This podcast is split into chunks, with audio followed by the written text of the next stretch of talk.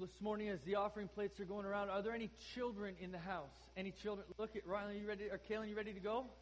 You are ready. You are excited. Look, first one to the back, from the front to the back. Away he goes. Children, why don't you make your way into the center aisle, down to the back? Mr. John and Miss Barbara are there to take you downstairs as you keep on your series and your study of uh, disciple. I think it's part four today, and they are going to have a great time. And uh, thank you to all the children's church workers that invest time in serving, loving, and caring for our children. We are, I just love that we have a church that is so excited about reaching the, the, the next generation, not just youth, but children, and investing in them, that they can learn the Bible, that they can learn the Word of God and, be, and grow up in that knowledge. And we believe as a church and, and as Scripture says, you know, we, we teach that to them now so that when they're older, they won't walk away. They'll come back and they'll remember what they've learned. And we're so excited about that. This morning, we're going to conclude our series called Disciple. To be a real follower of Jesus. We've been talking about this for the last two weeks. We've, or three weeks, sorry. Wow, time's flown by. We've been wrestling through this for the last three weeks. What it really looks like for us here and now in the 21st century, in 2015, to really understand what it means to be a disciple, a real follower of Jesus. What does it look like? I mean, I've said this every week, and I'm, I, I, still am, am wrestling through. It must have been a little easier for the early church and for the apostles to understand what it means to be a disciple of Jesus because they walked with him. They talked with him.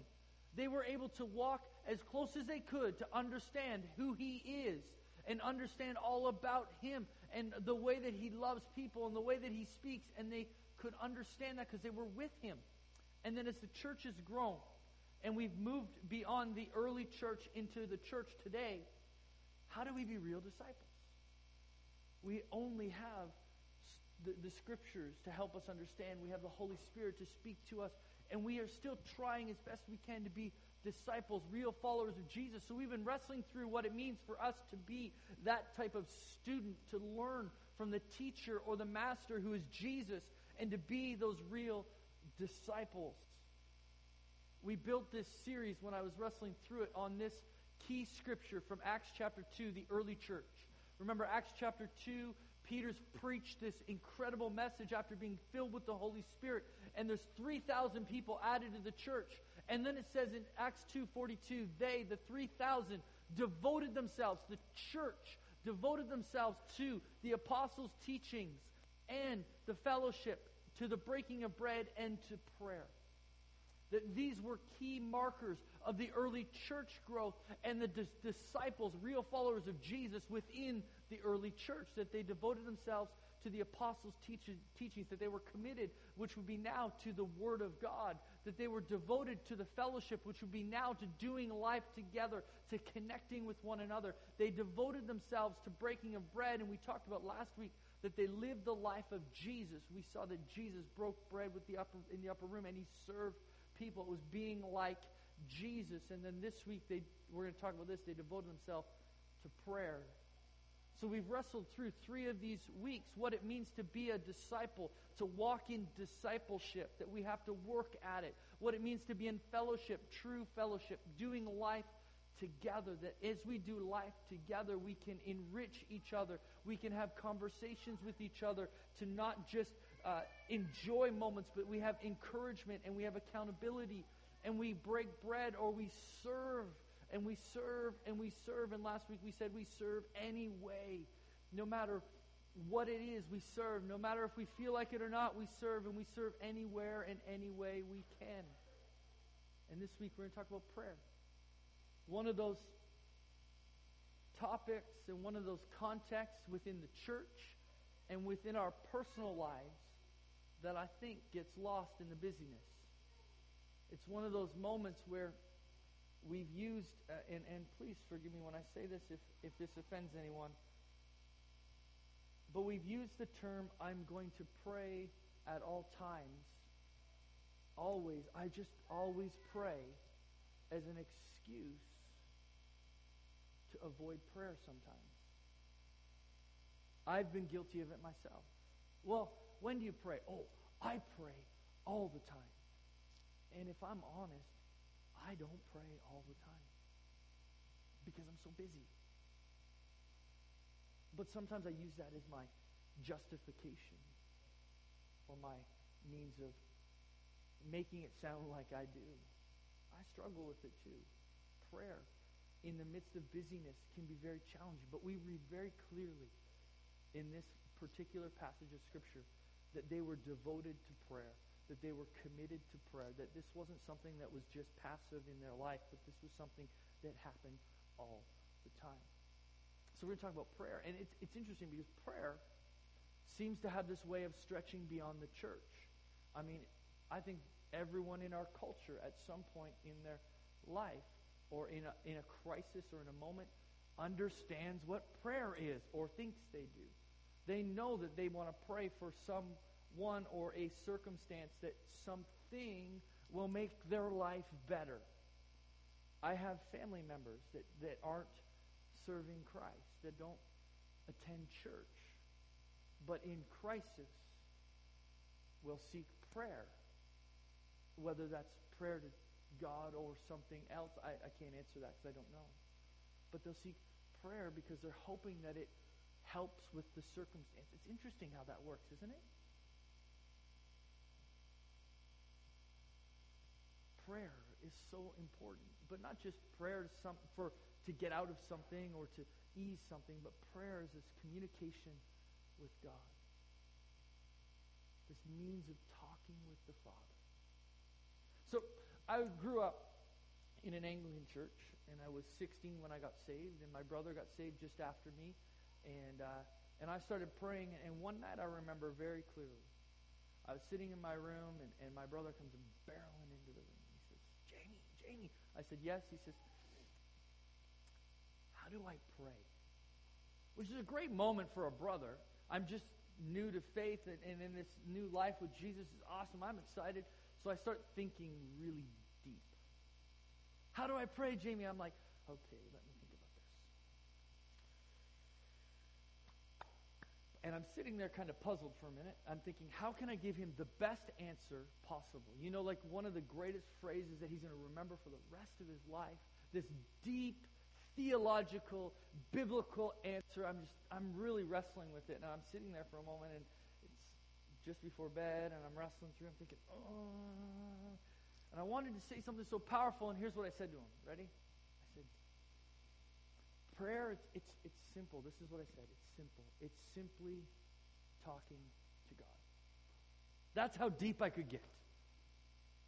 How do I pray? What is prayer? I said, prayer is this. It's, it's it's just talking to God. And he kind of looked at me. I said, yeah, it's just talking to God. I want to kind of begin to break a few, uh, in just in a moment, break a few thoughts. I think that sometimes in the church, we think that prayer has to be something special in terms of how I say it, how I phrase it, how I go about it. And I would say this a lot of times prayer is simply talking to God. It is very important, but it's just simply talking to God. There's no like proper script per se uh, with proper pronunciations or pauses or professionalisms. It's just talking to God. It's this communication with God. In fact, when the disciples asked Jesus how to pray, he gave them this very simple means to talk, right? Our Father, who art in heaven, hallowed be thy name. You know the prayer? And it just became this means of communication. Prayer is talking to God. It's not writing a script. If you need to write down to talk, that's fine. But prayer is simply this it's simply talking to God. And I want to wrestle through this a little bit because as we begin to read in, in the Gospel of Matthew, we begin to see this picture as Jesus is teaching the disciples to pray. He says this, guys, it's not about this. It's not about more words. It's not about more words because more words doesn't mean better prayers. Sometimes we think that if we say a whole lot and spout out a whole bunch, then it makes better prayers. But it's not always that way. Sometimes the most powerful prayers are three words said by a child.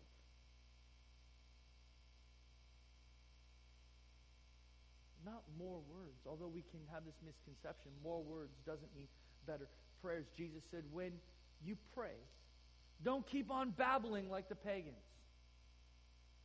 Don't keep on babbling like pagans. For they think they will be heard because of their many words. Not always about more words means better prayers. More professionalism means better prayers. More, uh, you know, the, the, just so you know, we don't take a how to pray course in Bible college. Doesn't, there's no professionalizing this. Instead, Jesus would challenge us and say prayer is more an intimate conversation with God between two people, you and the Father. It's this intimate conversation that we had. Matthew chapter 6 says, But when you pray, when you pray. Now, after this, he talks about babbling, but he says, When you pray, go in your room, close the door, and pray to your Father. Go in your, into your room, close the door, and pray to your Father. It's this moment where you have this conversation and you simply talk with God, our Father, who is unseen. When then your Father who sees what, what is done in secret will reward you. It's this conversation. It's simply talking to God. And then he continues in this passage to teach them the Lord's Prayer and challenges them. Prayer is not this um, this art that we that we master or perfect. It's this conversation that we have with God. And we need to sometimes break the excuse that says, I can't pray because I don't know how to do it. Well, if you know how to have a conversation with someone, then you can pray because it's simply talking to God. And it's not about making more words to be better. It's just simply about having that conversation with God the Father. I like to say it's two ways it's talking and listening, not just talk, talk, talk, talk, talk, talk, talk, talk, and never listen which I'm challenged by often. But here's the beginning point it's simply a conversation. Prayer is simply a conversation, it's an intimate conversation with God, and you're talking with Him, and you're sharing with Him, you're thanking Him, you're celebrating who He is. And you're having this conversation, and you're listening to His response. So, what does devoted to prayer look like? Because we talk about the, it being a marker of the real follower of Jesus. We look at it, Acts chapter 2. What does devoted to prayer look like? I'd like to suggest two things this morning. Prayer becomes often and regular. Devoted to prayer means that prayer becomes often and it becomes regular. That it's often. We do it often in our life. It's regular. It's a not a routine, but it's a regular piece of our life that we do it often and we do it regular. Be joyful in hope, patient in affliction, faithful in prayer. Faithful in prayer. Joyful in hope, patient in affliction, faithful in prayer. Often it's regular. Be devoted, devote yourselves to prayer, being watchful and thankful, meaning that you're alert, that you're ready, that you're continually doing this. This becomes an often thing that you do, a regular thing that you do, not just what you say, but what you actually do, how do I become devoted to prayer, It becomes often and regular, and prayer becomes ultimately a lifestyle. It becomes a lifestyle that you actually are praying, as Paul writes, on all occasions. Pray in the Spirit on all occasions, with all kinds of prayers and requests. Pray in the Spirit on all occasions. It becomes this lifestyle that, that when you talk with somebody, and this would be a challenge for the church, this would be a challenge for you as an individual. When you talk to someone and they say to you, you know, how you doing? Oh, I'm doing okay.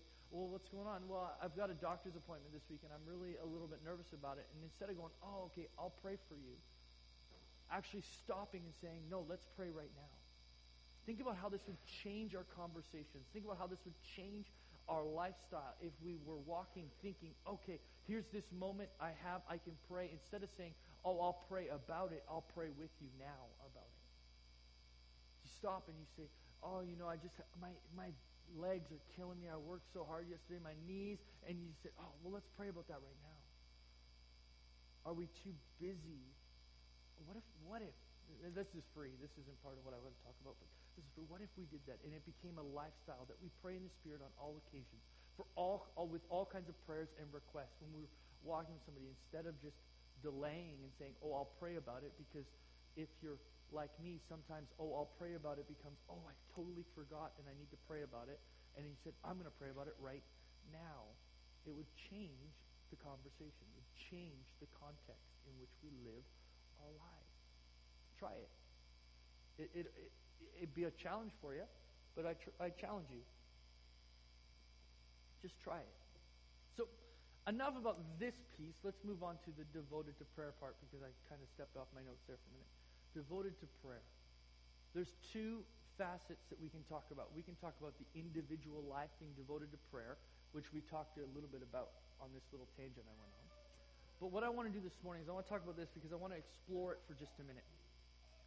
The early church in Acts chapter 2 devoted themselves to prayer. Now, the individually they were devoted to prayer, but also as a church, they found themselves devoted to prayer. And I want to focus on that for a minute because I can see four specific examples in the early church about being devoted to prayer.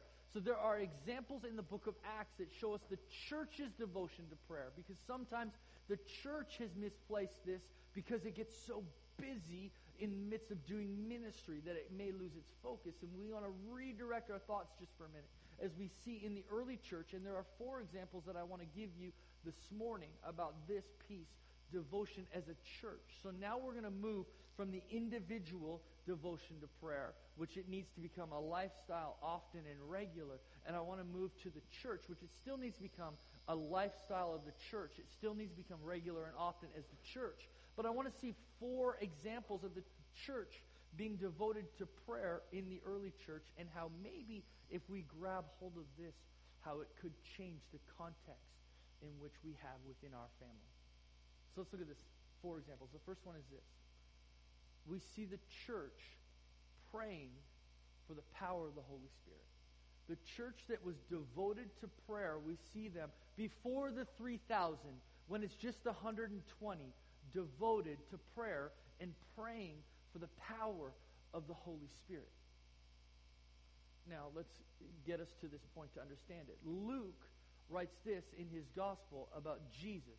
Jesus says these words I am going to send what my Father has promised. I'm going to send what my Father has promised. But stay in the city until you have been clothed with power from on high. So Jesus is saying, my Father has promised that the Comforter will come. When I leave, the Holy Spirit will come. And when the Holy Spirit comes, it's this power from on high, which we learn about in Acts chapter 1, is this power to be his witnesses to Jerusalem and to Judea, to Samaria, and to the ends of the earth. So this power from on high. So stay in the city and wait.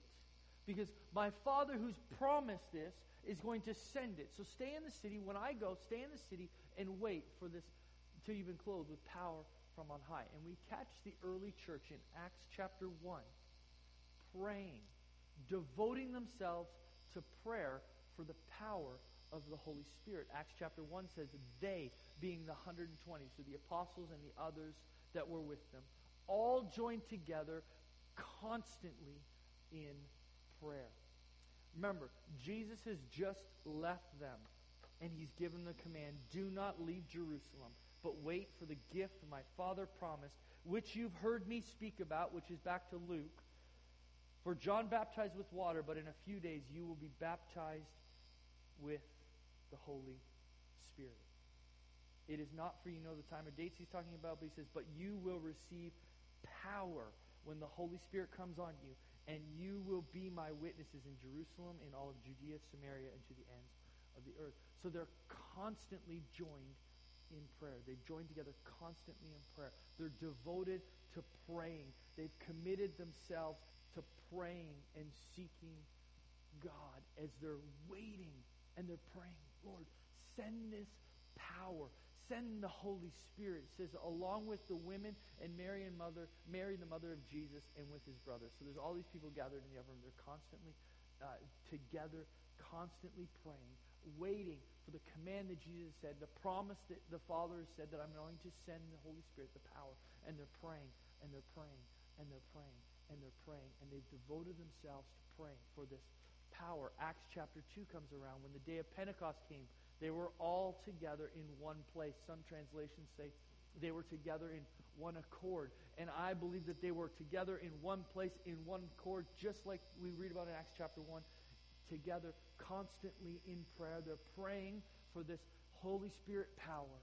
And it says, suddenly a sound like the blowing of a violent wind came from heaven and filled the whole house where they were sitting. They saw what seemed to be tongues of fire that separated and came to rest on each of them. All of them were filled with the Holy Spirit. They were filled with the power, the promise that Jesus spoke about, and began to speak in other tongues as the Spirit enabled them. And here we see the early church devoted to prayer, and they're praying for the power of the Holy Spirit. Jesus has promised that this would, the Father's promised, Jesus has reminded them that when he leaves, those powers coming, and they devoted themselves to prayer for power. Why? To be his witnesses. Imagine if the church today devoted themselves as a family to pray for the power of the Holy Spirit. Why? So that we could have this really interesting moment like they had in the early church, like they had in, in the day of Pentecost. Well, maybe that'd be exciting but ultimately for us to be his witnesses, to be empowered to be his witnesses to our community, to show the community his love, and to preach the gospel of Jesus with authority and conviction through the Holy Spirit. Praying for the power of the Holy Spirit. Imagine if the church today devoted themselves to the power to praying for the power of the Holy Spirit and we began to read about churches and churches and churches being filled with the Holy Spirit and then going into their community as witnesses, which is what Jesus says when you receive the Holy Spirit to be his witnesses.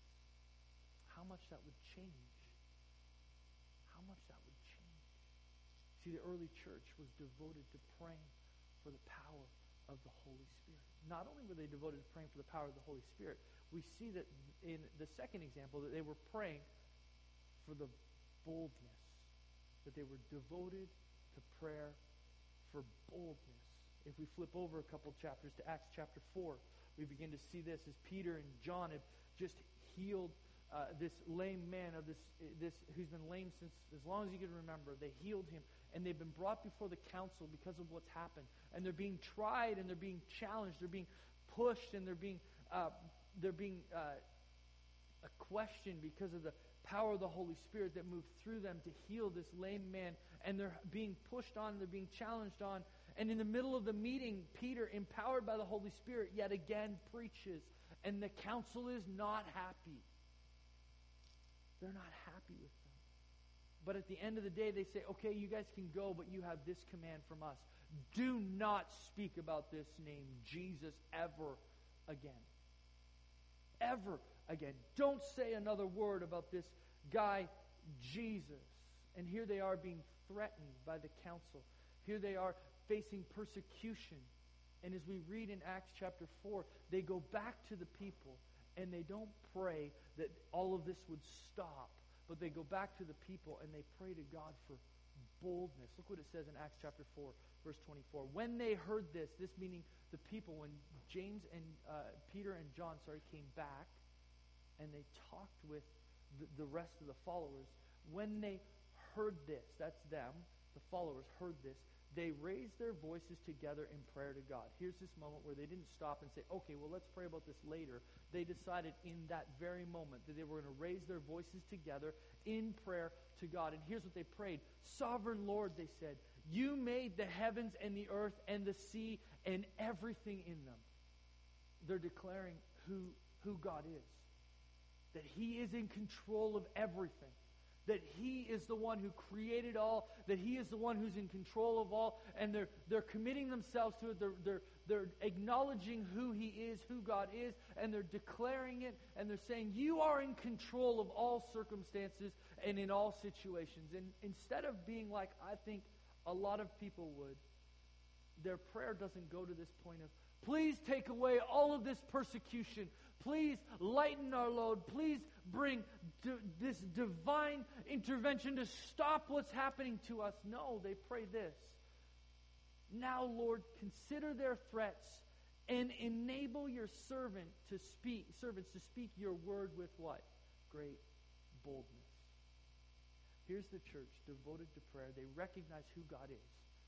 And they don't say, Lord, you are in control of everything. Would you stop this persecution? Would you get those people that are trying to pick on us? Would you step in? They say, instead of saying that, they go, No. Lord, you hear these threats. You know what we face. Would you enable us to speak your word with great boldness? Yeah. Imagine if the church, imagine if the church today devoted themselves to prayer for the boldness to proclaim the gospel of Jesus. Not to stop the persecution, but to proclaim the gospel of Jesus with boldness. Lord, don't, don't worry about taking away that. Why don't you give me more boldness, more strength? Servants to be bold, to speak your word. Listen to what happened in Acts chapter 4. Stretching out uh, your hands to heal and perform signs and wonders through the name of your Holy Spirit. Just continuing the prayer, they say this. After they prayed, after they prayed, the place where they were meeting was shaken. After they prayed, the place where they were meeting was shaken. This is believed to uh, give an indication, as some commentaries would say, that, that God was responding to their fervent prayer for boldness, that this was a, a, an acknowledgement in some ways. Some say this, but it says this and they were all filled with the Holy Spirit and spoke the word of God boldly. That they didn't pray for persecution to stop. They didn't pray for their enemies to be crushed. They didn't pray for all of this to go away. They prayed, no, we embrace it. You hear the threats. Give us boldness to keep speaking your word. And when they did, they were filled again with the Holy Spirit, refilled, re-energized, and they spoke the word of God boldly into their community where they were.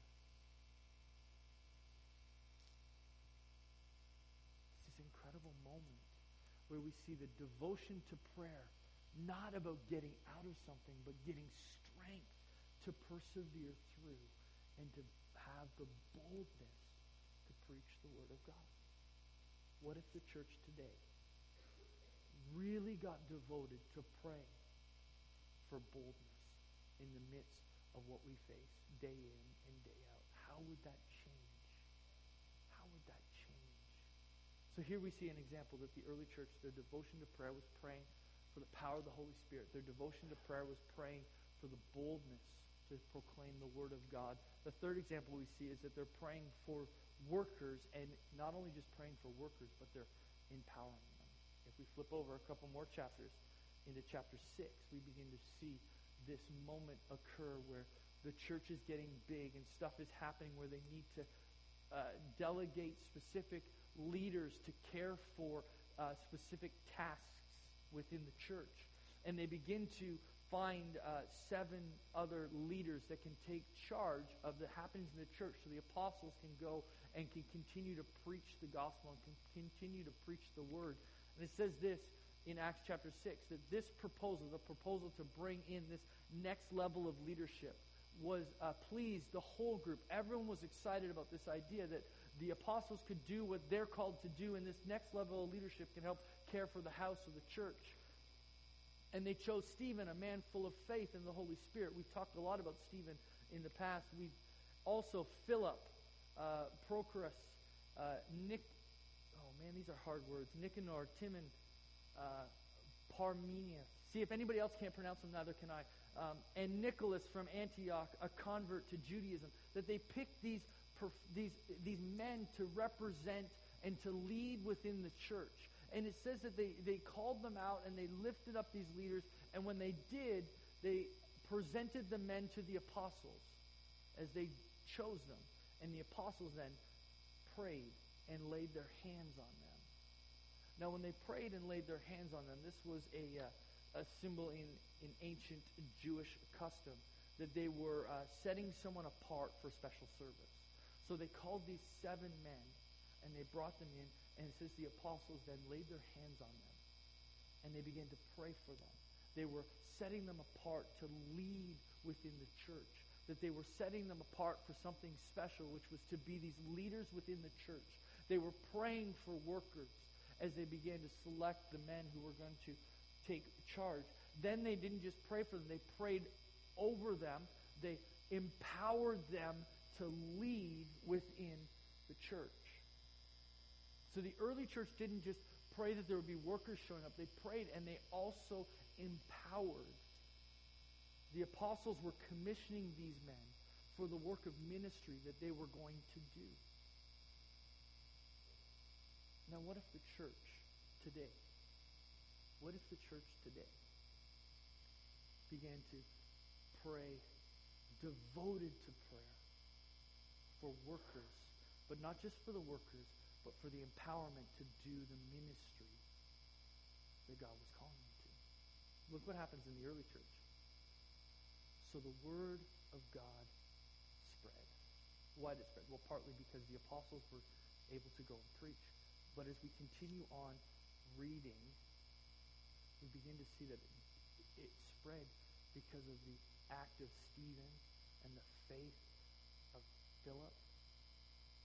These men who were empowered to do ministry says the number of disciples in Jerusalem increased rapidly and the large number of and a large number of priests became obedient to the faith as they prayed for workers and empowered them. The early church, devotion to prayer, they were praying for the power of the Holy Spirit. They were praying for boldness. They were praying for workers and empowering them to do the ministry. And then the last one, the church, was praying for church leaders. Praying for church leaders. Now here's this would be a little bit different than the last one. The workers would be people doing the work within the ministry. I'd say the leaders, these are the people who God has put in, in, in leadership within the church. The early church, it was more specifically the apostles. In the church today, it would be for this church context, it would be the pastors and the elders. And that the church came together and prayed for them. They were devoted to praying for them. Acts chapter 12, a few other chapters later, Peter has found himself in prison. In prison. The king Herod Agrippa, I believe is who it was, um, found that persecuting these apostles really got people excited. So he had arrested Peter. He'd already uh, he already had James put to death, and he arrested Peter and was going to put him to death after the feast. And Peter's imprisoned in He's, he's, he's chained in prison. And this is not the first time Peter's been in prison. And the last time I think Peter was in prison, he escaped. So this is like, we're really going to put him in prison. And they put him chained to two other guards. And then there were guards, more than likely, on every exit, every point within the cell. And they were rotated every four hours so that they never were alone or, or sleepy or drowsy or anything that he could get out. They were constantly watching him. And it says, as Peter's in prison, and he's been arrested, and he's going to before the public to be more than likely killed. It says, so Peter was kept in prison, but the church was earnestly praying to God for him. The church. So this wouldn't be um, more than likely wouldn't be the apostles or the leaders calling this prayer meeting. This is the church, the 120 that's devoted to prayer, the 3,000 that's devoted to prayer, the hundreds more that have been added to the church that's devoted to prayer, that they are earnestly praying to God for their leaders. God, would you set Peter free? God would you use his life to completely, to continually transform more hearts and more lives. And they've earnestly made this commitment to pray. They found themselves in a room, some would suggest in Mary's house. Some would also suggest that it could have been the same place where they were gathered in the upper room when they were praying in Acts chapter 2. But they were earnestly praying for Peter while he's in prison. They're earnestly seeking God for him. And as Peter's in prison, he's asleep, which tells you that he's completely uh, covered with the peace of God because he knows what he's facing, yet he's still sleeping, even though he's chained to two other men who are Roman soldiers, and I don't think I could sleep if there were guards standing beside me that I was chained to that wanted me dead. Just saying. And he's sleeping. He says he's awakened as the angel comes, and nothing happens. The angel doesn't touch the shackles. Peter doesn't touch the shackles. God's incredible power steps in, and the shackles fall off, and he gets up and he walks out, and no one says anything to him. In fact, Peter's in this point where he believes he's in a vision, much like the vision he had in Acts chapter 10 uh, on the rooftop about Cornelius. He's having, believes he's having this vision, and then it says that when he finally came to, when he uh, when this dawned on him, when he realized that, oh my goodness, I'm not in a dream, I'm not in a vision, but God has set me free and I've escaped from prison, when he's come to this understanding, he went to the house of Mary, the mother of John, also called Mark. He went over to the house where the church is earnestly praying for him. And as he gets there, he says, uh, where many people had gathered, there we go, and were praying. They were earnestly praying for him, and he's gotten to this point, and he begins to knock on the door, and Peter knocked at the door of the outer entrance. So there's a, a, a vestibule, I think they call it. There's this outer entrance, and then there's the inner door, and he's pounding on the outer door. And a servant named Rhoda comes to answer the door. That is not spelled wrong. That is the right spelling, R H O D A. And he came and answered the door she came and answered the door and her excitement. When she recognized Peter's voice, she was overjoyed, and look what happens. She ran back without opening it and exclaimed, Peter's at the door! So, catch this, this is kind of a funny moment. Eh? She, Peter's pounding because he's just escaped prison, and they're going to be looking for him because they can't find him, and they know, the, the guards know that their life is on the line because if they don't find Peter, they're going to face the same punishment that Peter was going to face because they let him go and they're pound, he's pounding on the door, and she comes to the door, and she hears, he's like, she's like, it's me, let me in. She recognized Peter's voice. He's like, ah! She runs back inside, doesn't open the door, and Peter's left there by himself. It's kind of funny. Peter's at the door. She runs in and tells the church. And remember, what's the church doing? Praying. Imagine the awkward moment when someone runs in and starts going, Hey, Peter's at the door! And they're praying. Anybody been in a moment where you've been praying and someone's come in the room and they've interrupted? How about when you're praying for your food and the server comes to put the food in front of you? Anybody had that happen to them? Servers kind of feel awkward when you're praying for your food and they walk in and they go, "So I've got it." And they walk back out the door. She runs in as the church is earnestly praying for Peter. She says, Peter's at the door. Guys, Peter, he's at the door. You're out of your mind, they told her. We're praying here. You're out of your mind. We're praying. They told her, You're out of your mind. When she kept insisting that it was so, they said, It must be his angel. Now, they would have been, because they were praying earnestly for God, when they said that it must be his angel, they were meaning that he's probably been executed. And this is just the, the way that God's speaking to us, telling us that, that he's gone. Must be his angel. But Peter, he's still outside, kept on knocking, and when they opened the door and saw him, they were astonished. They were amazed. They couldn't believe it. Let's just say they went into like hysteria. Peter!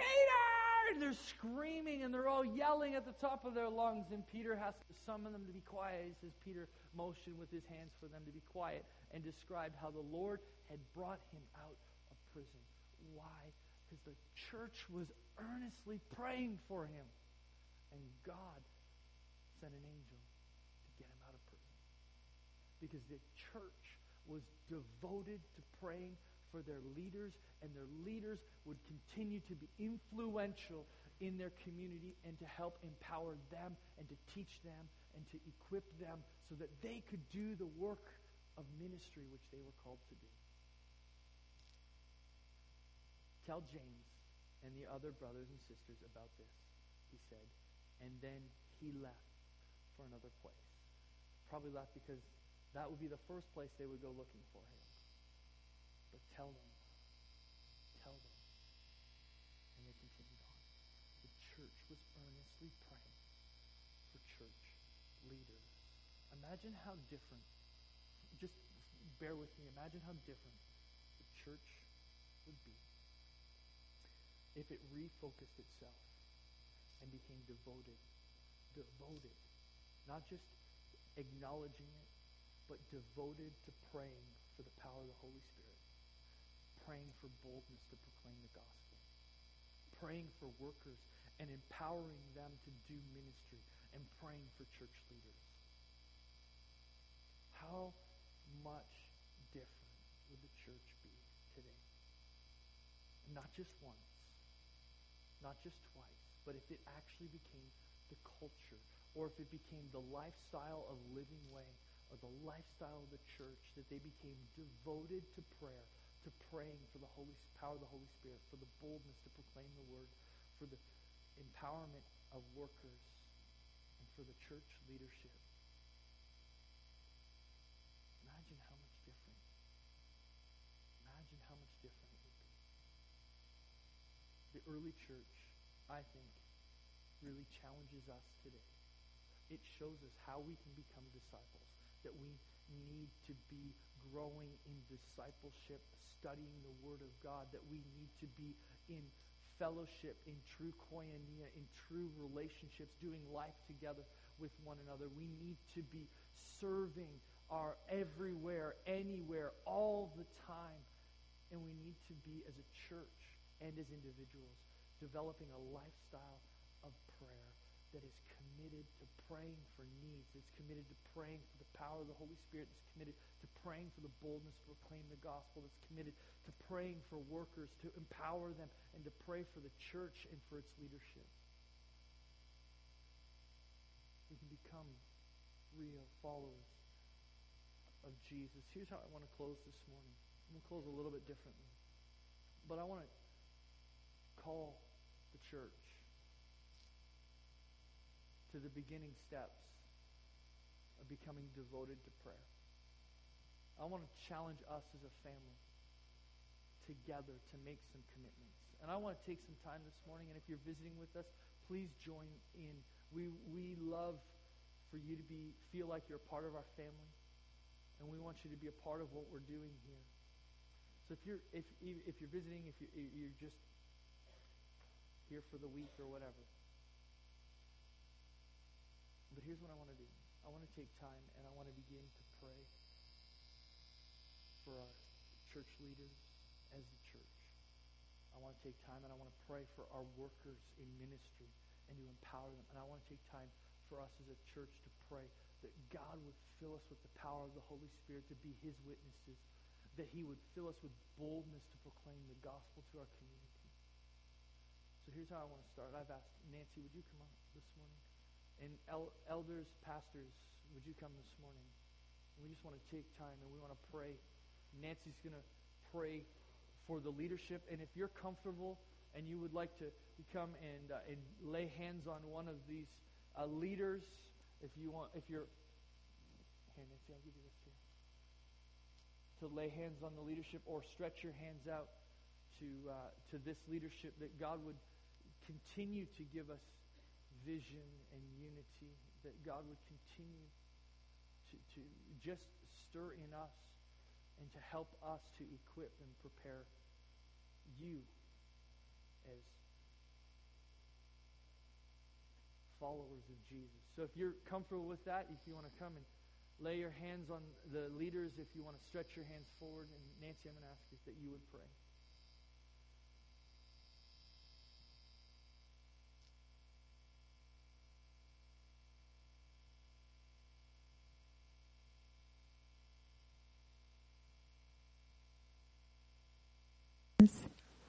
That you have called to lead us. Lord, as they prayed in the first days of the church that we have just read about, I ask that you fill these men with the boldness and the power of your Holy Spirit, that you will guide and direct them and empower them as they lead our church and the people that are here. That, that you would guide and direct them. You, Lord Jesus, are our cornerstone. And without you, we are nothing. And with you, we are everything. Let us step forward. Allow them to step forward. Allow them to reach into our lives, to direct them, to direct us in the way that you would have us be in this community. That you would have us step out to be the people that would do anything, anytime, anywhere. That would be the people that would step and pray for those that you are speaking to in their times of dire need. That would be the people that would help clothe those that do not have or feed those that are in want. Lord, that we would go beyond yesterday, that we would go beyond and forward as you would have these men lead us.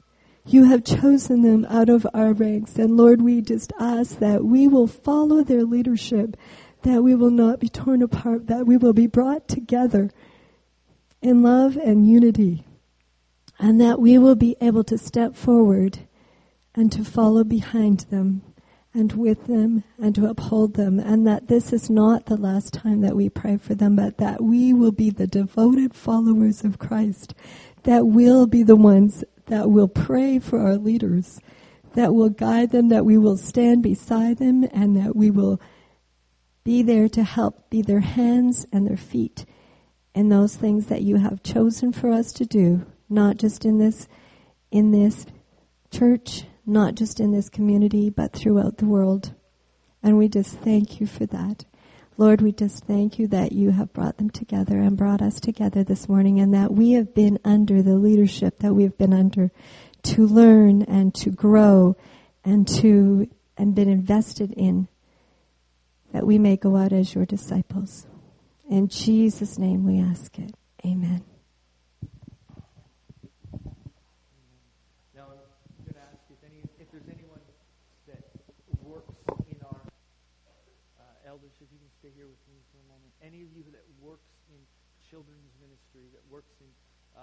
Life groups that's a part of uh, serving in this church in any capacity, whether it's helping out at lodge services, whether it's uh, leading in our journey classes, you guys would come and we want to pray over you and empower you for the ministry that God's called you to place you in. So if you're here and you're served, come on up here. Don't be shy. Youth ministry, um, whatever capacity that ministry is, come on up. Worship ministries, that includes worship ministries, uh, life group leaders,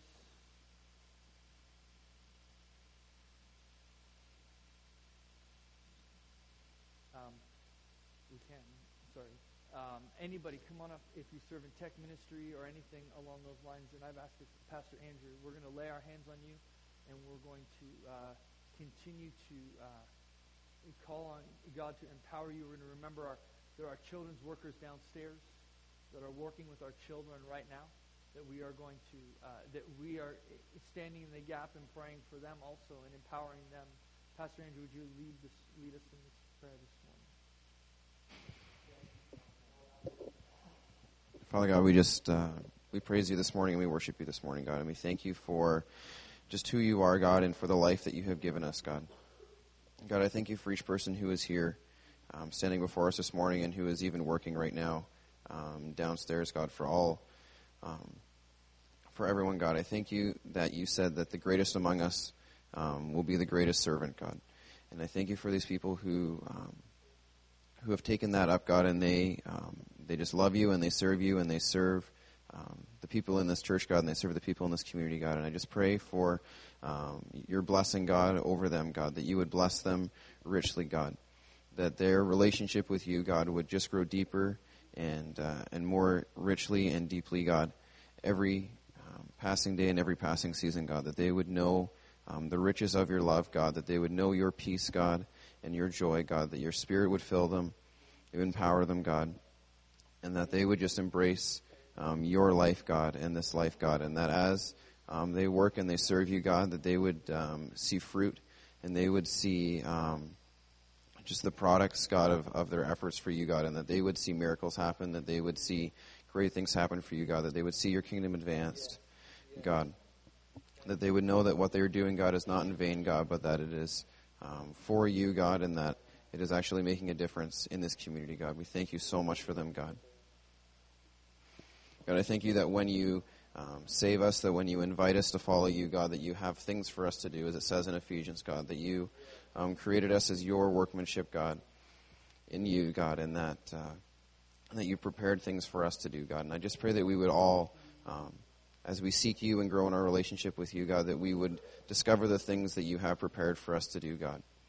And that as we do those things, God, that we would find such joy and purpose and fulfillment in those things, God. Thank you for them, God. Give them strength. Give them peace, God. Give them uh, everything that they need to just get through and to, to move forward in you. Amen.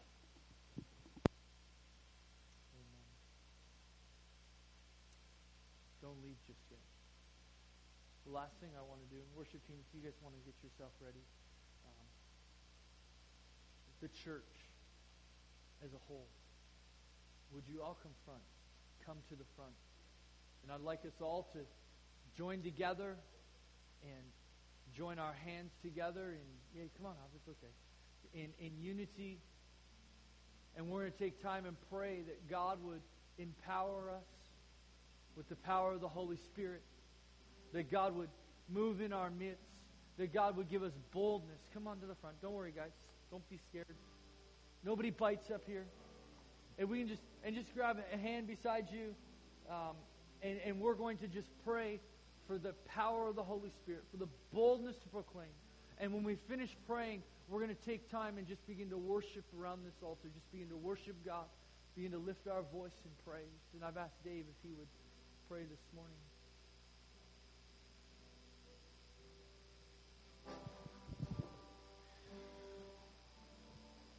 Just open your heart. Open your heart to what God has for you today. Lord, as Jamie's led us through this teaching today, we reflect, God, on the early church and the examples, Lord God, that you've given us. And Lord,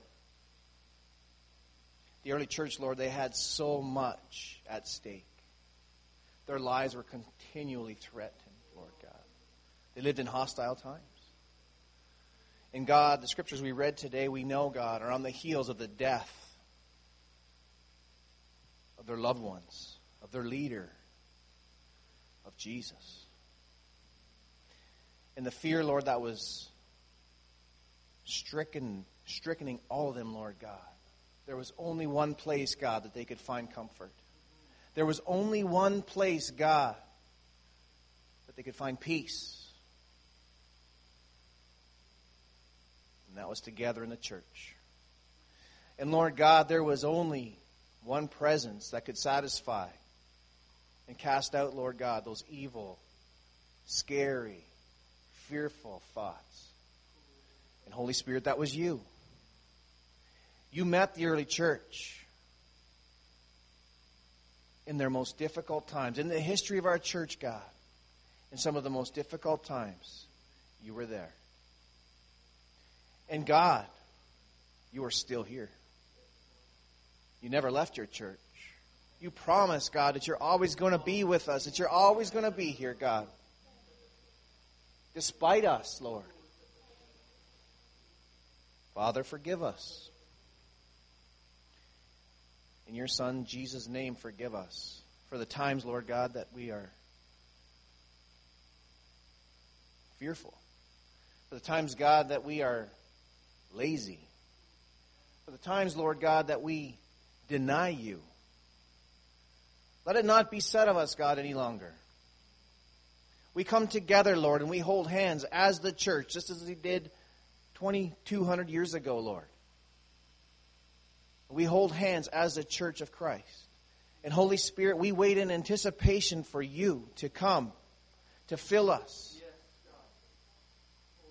Knowing, Lord God, that your boldness is not just to dwell in a manifestation, but it is to be bold to go forth and to tell our friends and our families and our co-workers, Lord God, and the people on the street, our neighbors, Lord God, the sick, Lord God, the weird, Lord God, all those people who are afflicted by the world, Lord God, to tell them about you and how much you love them and how much you gave for them, God.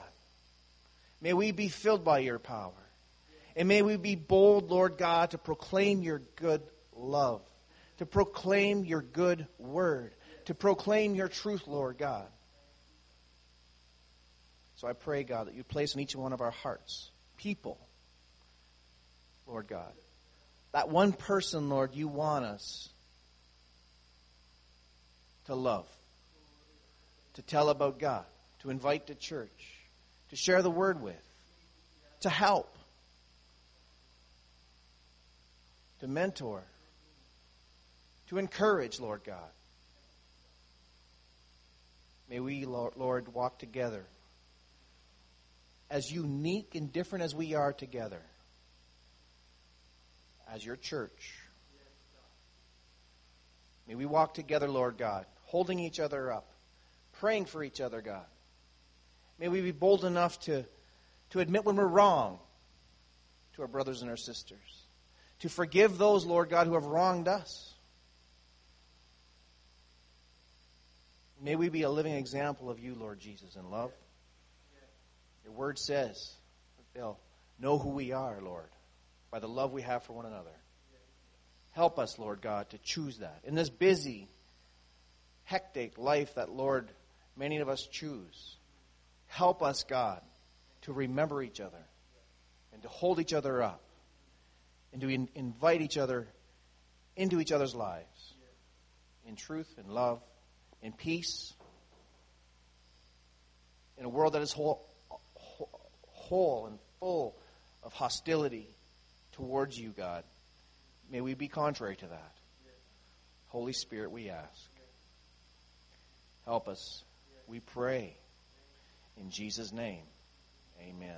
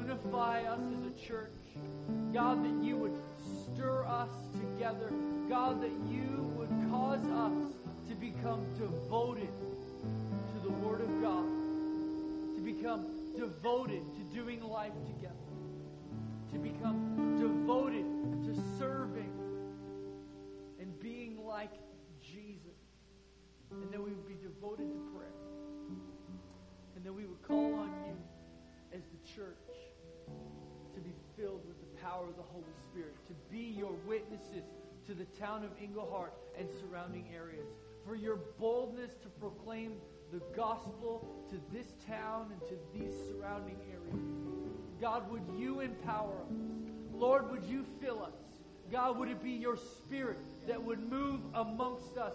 God, we commit ourselves to you. Lord, help us to be true disciples, followers of Jesus, committed to you, and Lord, committed to each other in prayer and in life. So, God, would you move amongst us? Holy Spirit, would you touch the children? God, would you fill them with your presence? God, would you use them in powerful ways in their school, in our students as they reach into the lives of students within their classes? God, would you use them? Father, we thank you for who you are doing in our lives. So, Father, I pray now. God, I pray for this family. God, would you meet their needs? God, would you touch their lives? God, would you fill them with your presence? Father, we pray this morning as we move from here to lunch that you would bless the food to our bodies. Lord, that you have blessed those who have prepared these different pieces of our meal. God, we thank you for them. We thank you for the food. We thank you for this building and this place we have that we can gather together and do life together. Father, would you continue to enrich us? Would you continue to empower us and speak to us? We thank you. In Jesus' name. And everybody said, Amen. Amen. God bless you. Join us for lunch downstairs join us for Journey Class. If you want to stick around and sing and worship, you're more than welcome to. You can join us for lunch, though. God bless.